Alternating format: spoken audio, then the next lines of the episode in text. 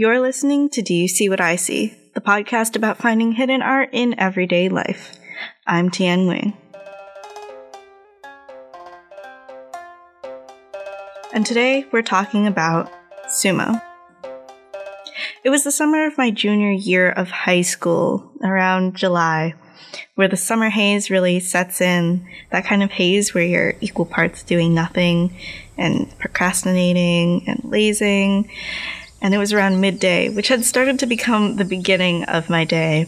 And I was glued to my bed debating whether I should wrap myself tighter into a blanket burrito and extend my dozing record into the afternoon, or satisfy my hunger, which was beginning to manifest itself as embarrassingly loud stomach growls that were starting to kind of sound like whale calls. It had become too much, and I hauled myself downstairs to satiate my stomach. And when I walked into the living room with my reheated leftover fried rice, I came across a scene I had never witnessed before. On the TV, there was a sumo wrestling match. 199 kilogram Gagamaru against 114 kilogram Ishiura. There is the large Georgian He's up against Ishiura, who's one of two newcomers to the top division.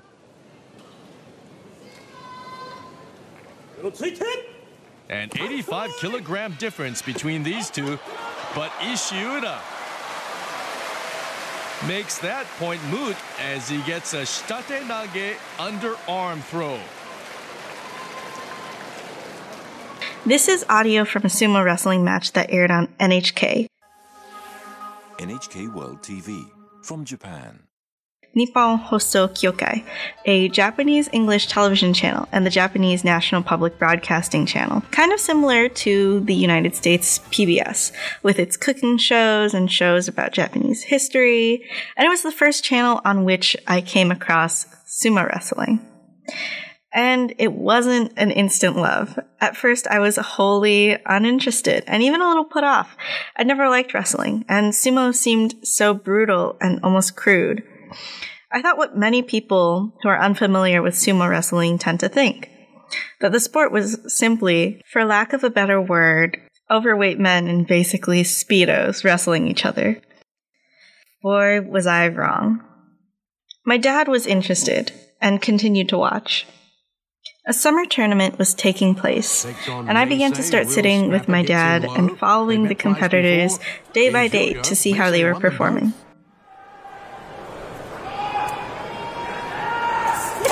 Yago straight away gets the right hand outside grip. Both men prefer left hand in.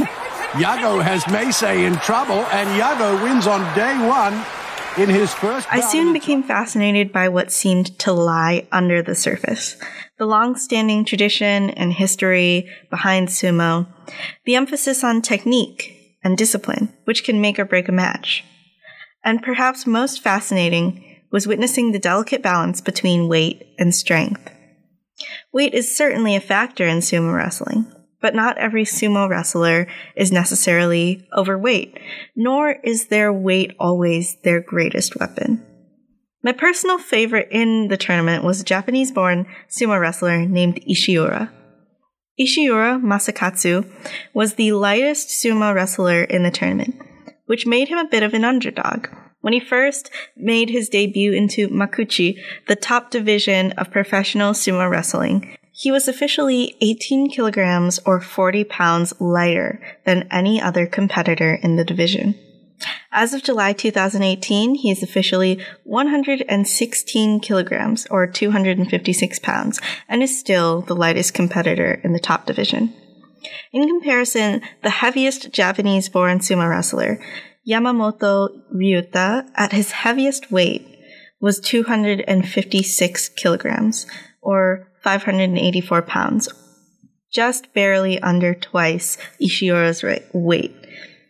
It was thrilling to watch the unusually small Ishiura beat opponents who were so much larger and so much stronger.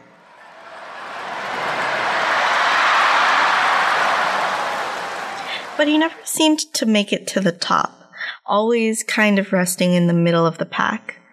And that was because, as fantastic of a sumo wrestler as he was, as fast or strategic as he was, his weight was a very real disadvantage. When wielded properly and accompanied by good strength and technique, weight can be the determining factor of a loss or a win. There are other factors, however, besides weight. Let's start way back from the basics.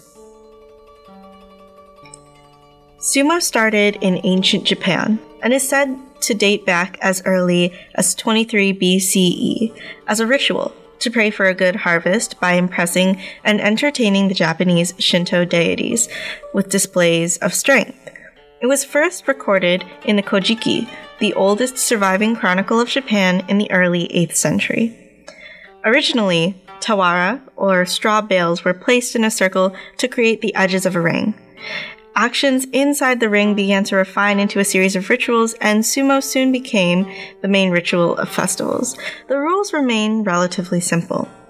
A sumo match is fought in a ring which is four and a half meters long and risen off the ground, called the dohyo. The dohyo, made of a mixture of clay and sand, is remade for every tournament.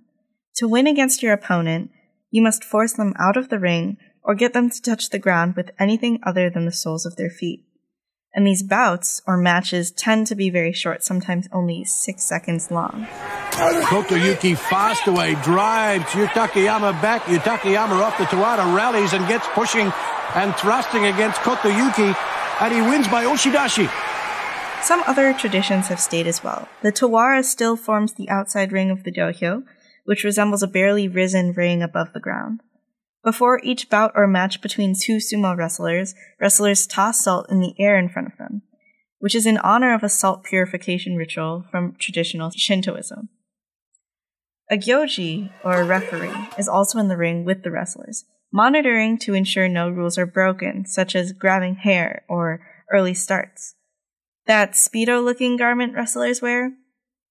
It's a tied belt called a mawashi, which is often used for holds and throws within a sumo match. Although there are six divisions within professional sumo wrestling, NHK only shows live broadcasts of tournament matches between the top division, the Makuuchi.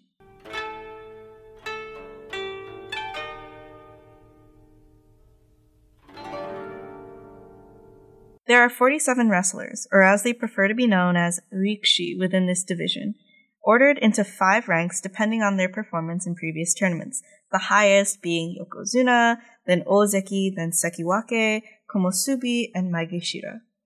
Wrestlers are considered for promotion or demotion before each grand tournament according to their performance in the previous tournament, so their positions are always fluctuating and never stationary or permanent. People say that if you go to a sumo wrestling match and you sit in the front row, when two wrestlers collide, it can create a thunderous, ground shaking sound. And that's because sumo, at its roots, is ultimately a display of strength. While other forms of martial arts, boxing, taekwondo, Western style wrestling, etc., are certainly displays of their own strength, sumo is the essence of force. Not only is there mass behind the strength, but speed as well.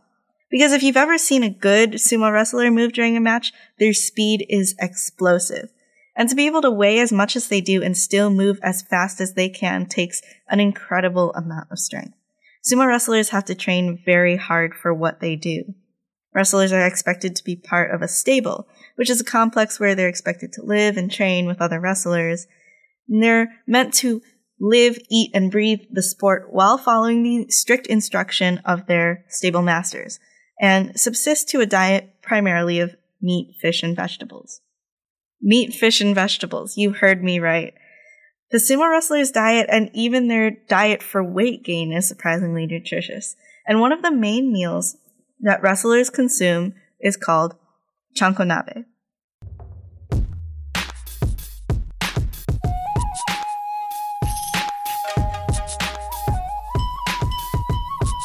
In professional sumo, after the practice, we eat rice and you know like beef fry or some fish. But main dish is like chankonabe. Yeah, a lot of vegetables, onion, green onion, ginger, mushrooms, eggs, a lot of meats, fish too. Munchies actually did a great video following two time sumo world champion Byamba and his 10,000 calorie diet and how he makes chanko nabe. They also have a chanko nabe recipe that we'll link along with our video in this in the description of this episode if you'd like to try making it yourself. Chanko nabe is a Japanese stew that generally uses a chicken stock or dashi base, but beyond that is almost like one pot chop suey stew in that it's often created from whatever's available to cook. However, there's a priority on packing the stew with protein from chicken to tofu, fish, sometimes beef, and vegetables. And if we think about the time and effort that sumo wrestlers put into their athleticism and performance in the ring, the sport of sumo wrestling functions as a form of bodily capital. In 1985, Pierre Bourdieu published a sociological essay called The Forms of Capital. In it, he identifies three forms of capital. Economic capital, which is what we typically perceive capital to be money, assets, stocks, essentially command of economic resources. The second is social capital, essentially a person's relations and network that can be utilized as a resource for one's advancement.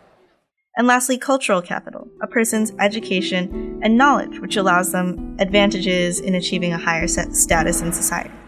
So let's say I'm at a farmer's market and I want to buy some lovely, fresh, organic strawberries. But organic strawberries are expensive, and so are farmers markets. So these strawberries cost like $10. And let's say the farmer selling the strawberries, hypothetically, only speaks German. If I also speak fluent German to talk to the farmer, and we can talk about how maybe we're distantly related. Let's say he's married to my cousin or something. And because of this, he gives me a discount for the strawberries, so I only have to pay $6. Then I've used all my three forms of capital my cultural knowledge of German language, my connection with my cousin, and my $6. However, sociologist and social anthropologist Loic Wacquant proposed that a fourth kind of capital exists bodily capital. Wacquant spent many years observing and even participating in the Chicago boxing scene and observed how the social world invests, shapes, and deploys human bodies within the field of boxing. Pugilism, which is more commonly known as the practice of boxing, involves strict diet regimens, training, all based on a particular social structure to ensure that a boxer's body is turned into a certain way, that a boxer is fit, in a top shape for a fight. And boxers themselves invest their early lives and assets into training until their body has become a valuable asset, a form of capital off of which money can be made. And the condition of their body translates into capital. Likewise, couldn't we say the same thing about sumo wrestling? The difference is the social structure that the sumo wrestlers adhere to. Sumo wrestlers are required to put on a significant amount of weight as a foundation to ensure that they aren't easily overpowered by their opponents who generally tend to also have a lot of excessive weight.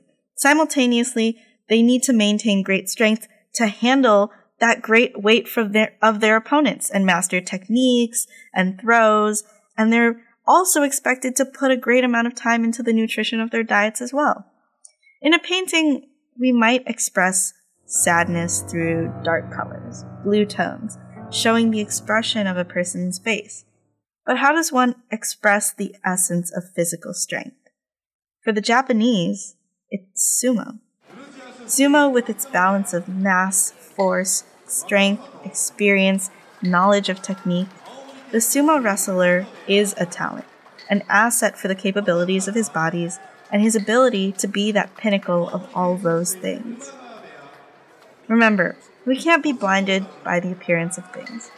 Just because sumo wrestlers' appearances of ex- excess weight might make us think morbidly obese rather than incredibly athletic doesn't mean that's the case.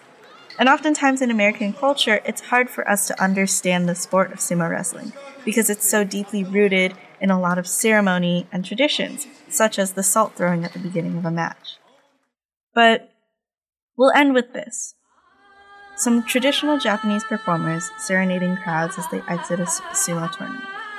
And remember, some of the coolest forms of art can be hidden in the places that we least expect them to be.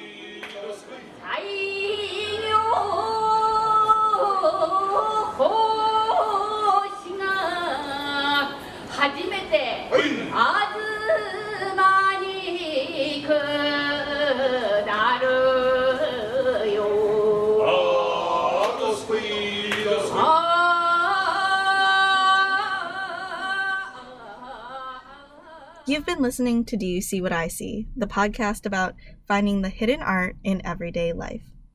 DizWiz, Do You See What I See, is available on Spotify, Google Podcast, Anchor, Breaker, Radio Public, Overcast, and Pocket Casts, and is produced out of WTBU The Beat of Boston University. I'm your host, creator, writer, and editor. Unfortunately, I'm not the mother of dragons, but I am the mother of this podcast, Tian Wing. Follow us on Facebook, Twitter, and Instagram at DUC Podcast for extra content, or if you just want to tweet me your reactions of Game of Thrones. Thanks for listening and talk to you soon.